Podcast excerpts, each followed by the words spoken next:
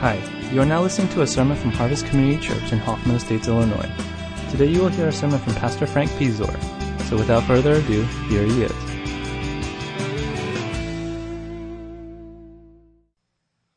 Paul writes to the Ephesians, chapter 4, verse 1. As a prisoner for the Lord, then I urge you to live a life worthy of the calling you have received. Be completely humble gentle. Be patient, bearing with one another in love. Make every effort to keep the unity of the Spirit through the bond of peace. Unity is a very essential part of life. Uh, take, for instance, sports teams. Uh, you need a manager and a general manager who are on the same page. Otherwise, one ends up in Florida talking about how rich he's going to be, and the new boat that he's going to have. It's important in business. If you have a sales team and a production team, if the sales team is saying this is what the customers are asking for, but the production team is saying no, this is what they need, there will be conflict. It's similar in, in, church. If you have a pastor on staff who says the only way to do evangelism is for us to go out and just speak a truth, speak the truth over and over again, come up to people, cold style, whatever it is, but we just need to get out there and tell them. But another pastor says, no, no, no, that's not the way you do it. Really, what we want to do is we want to develop friendships. We want to get together with people, sit in coffee shops, have conversations. That causes tension. You need unity in families. It's kind of like when you discipline your children and you tell them, okay, this is what's going to happen and this is how it's going to happen. And then your spouse comes home and says, ah, Kids will be kids. Let them go. Right? That's not going to work for too long. There's the necessity of unity. But I would have to say, as important as it is in all of those areas of life, it's most important among the body of Christ. The body of Christ, our unity, is one way that we show the world that Jesus truly exists if Jesus is able to bring someone who is a zealot or slash type terrorist together with a government IRS official and make them brothers who love one another as Christ loves them, that shows the world that Jesus is real. And Paul here is talking about unity, perhaps with the words of Jesus in mind. But he says pretty clearly, as a prisoner for the Lord, then I urge you to live a life worthy of the calling that you have received. If you had the New American Standard, you'd actually have the word walk there. And walk is the same thing or the same meaning that the word live. But what Paul's saying is, therefore, in, in light of, of all the things that I've talked about in the first three chapters, the necessity to be in Christ to be in Christ in order to follow Christ is first and foremost most important. But when you are in Christ, when you are in relationship, that love that you have for Christ should flow over to the body that he has, the body of Christ. I remember when I first entered into ministry about 24 years ago, and I was doing youth ministry, and I was a part of two different groups, one in Schaumburg and one in the Glenview area. And I remember there were two people in each group that I kind of considered favorites. Of course, you're not supposed to have favorites, but you know, I, I will admit at that time, I don't anymore. I love you all equally. But back then, uh, when I was immature, I had favorites. And uh, it always astounded me how they really couldn't get along with each other. I didn't understand how I could have um, uh, an affinity towards them separately, and they couldn't have an affinity towards each other. That didn't make sense to me. In the same way, I don't think it makes sense to Jesus to look at his children and say, I don't understand why y'all can't get along because we're family. We may not agree about everything, but we are family. And because we are family, we should be unified. Paul says, in living this life worthy, a part of that is, is being unified. Verse 2, he says, listen to this. Be completely humble. In other words, what he's really saying is not to think less of yourself, but think of yourself less. See the difference? Humility, kind of like we sit there and say, well, if I'm really humble, I'm going to say, oh, I'm so terrible and I'm not really good at that. And, you know, what we're really doing is somebody says fishing for someone to say, no, no, no, you're, you're, you're okay. But that's not humility. Humility isn't thinking less of ourselves. It's thinking about ourselves less. It's the idea of putting other people first. So Paul's saying here, listen, you want to walk worthy. You want people to see what it is an example of being in Christ. Well, one of the first things that you do is you walk humbly.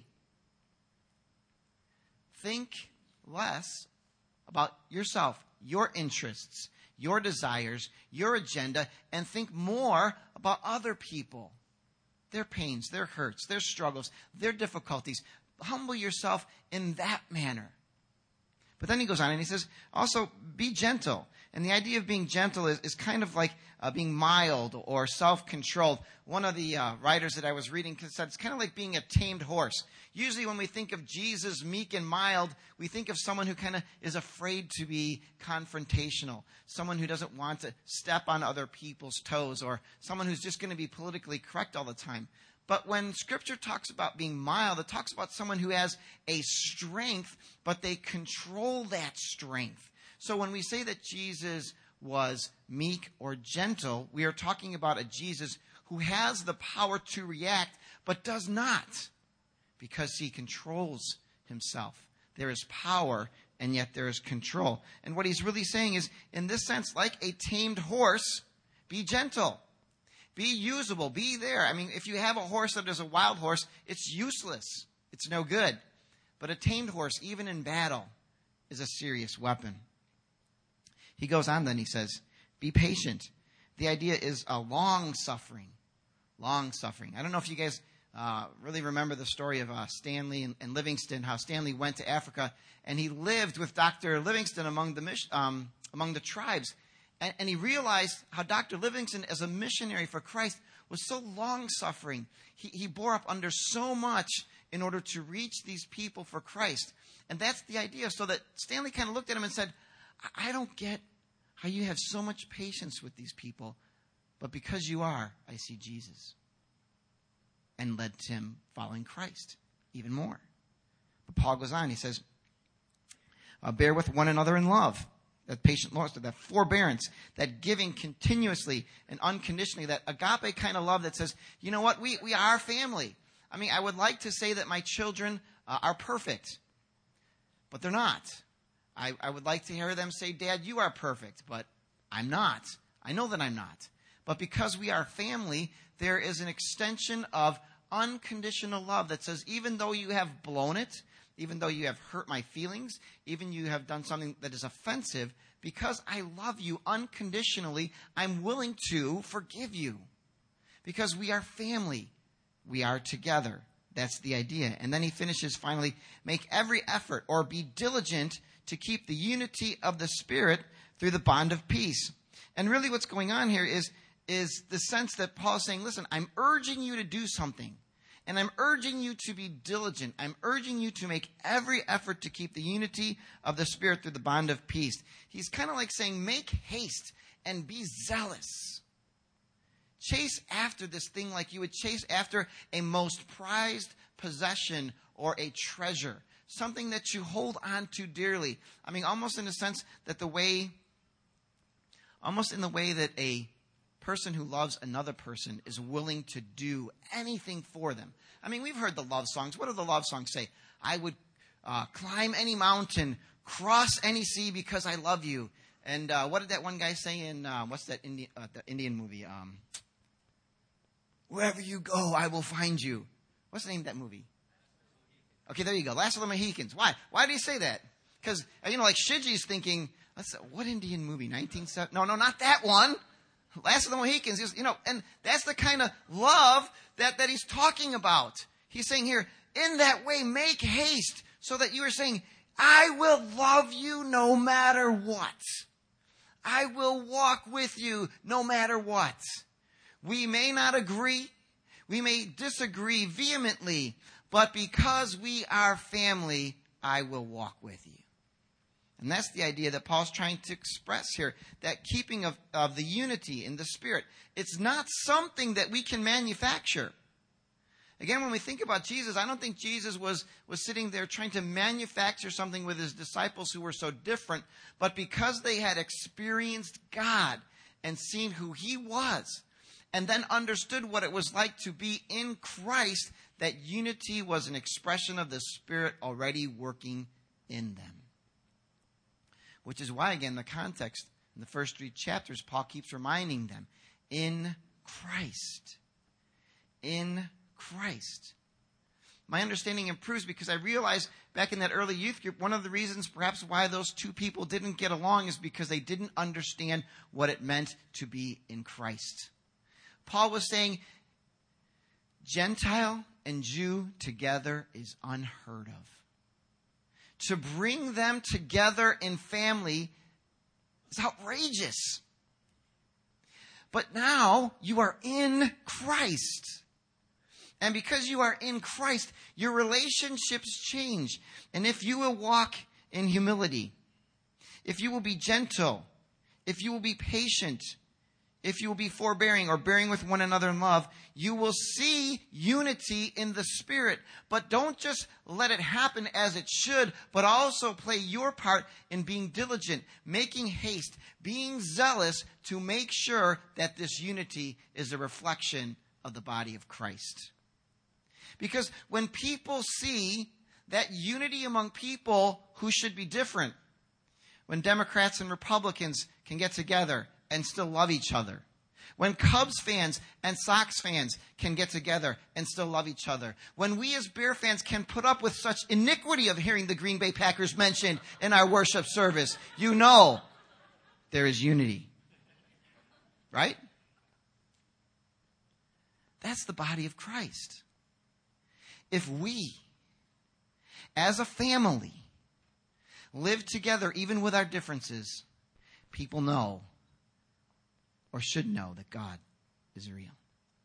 Unity isn't just about being unified because it's a nice, happy feeling. I mean, it's nice to be part of a functional family where everyone gets along. That's great. But the deeper or theological reason behind all of it is because we are one in Christ.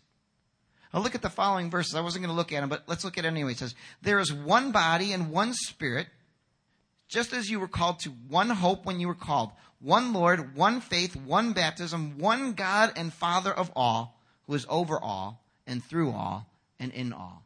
That's the theology that we need that helps us understand there is a oneness in God.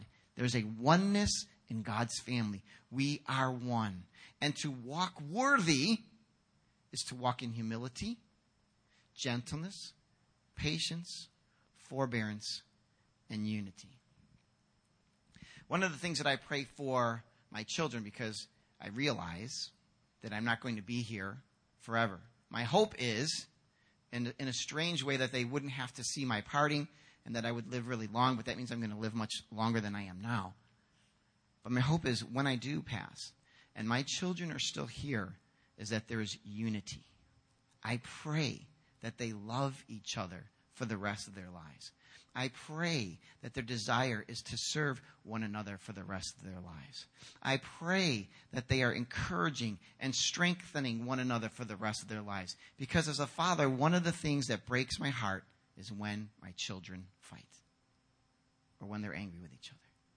Now I recognize, as a weak father as I am, we have a heavenly father who looks at his children, his family, whom he has adopted whom he has redeemed and sealed with his spirit. He has brought them together to love, to be together, that a watching world will say, ah, that's Jesus. And only Jesus can do that. Here's what we want you to do now. In order to unify our hearts in some way with people that you might not necessarily know we would like you, as you are in your groups with your table leader, to spend a little time now praying and sharing. And my suggestion would be this share what is the major thing that's going on now in your life. What is the trial or struggle or what is God doing? It could be even that God is doing something great. So it doesn't have to be negative, but it could be God is really moving in our lives and this is what's happening. And then pray for one another. And one of the things I noticed, and you don't have to do this at the table, but uh, being involved in small group, you know, when you the first person goes, everybody's like, yeah, yeah, yeah, and then you remember, and then the second person goes, and the third person, and then the fourth person, and then by the time you get to the eighth person, and we say, let's pray, what happens? What did you want us to pray for? Doesn't that hurt? Like you weren't listening to me. So when you're done sharing, pray for that person. right then and there. Have one person pray for them, how you do it or whatever, because that will then keep fresh in our mind and the person will be ministered to. So let's share with one another as a body of Christ and share our unity in being able to approach Christ, to boldly approach the throne and say, Jesus, help us.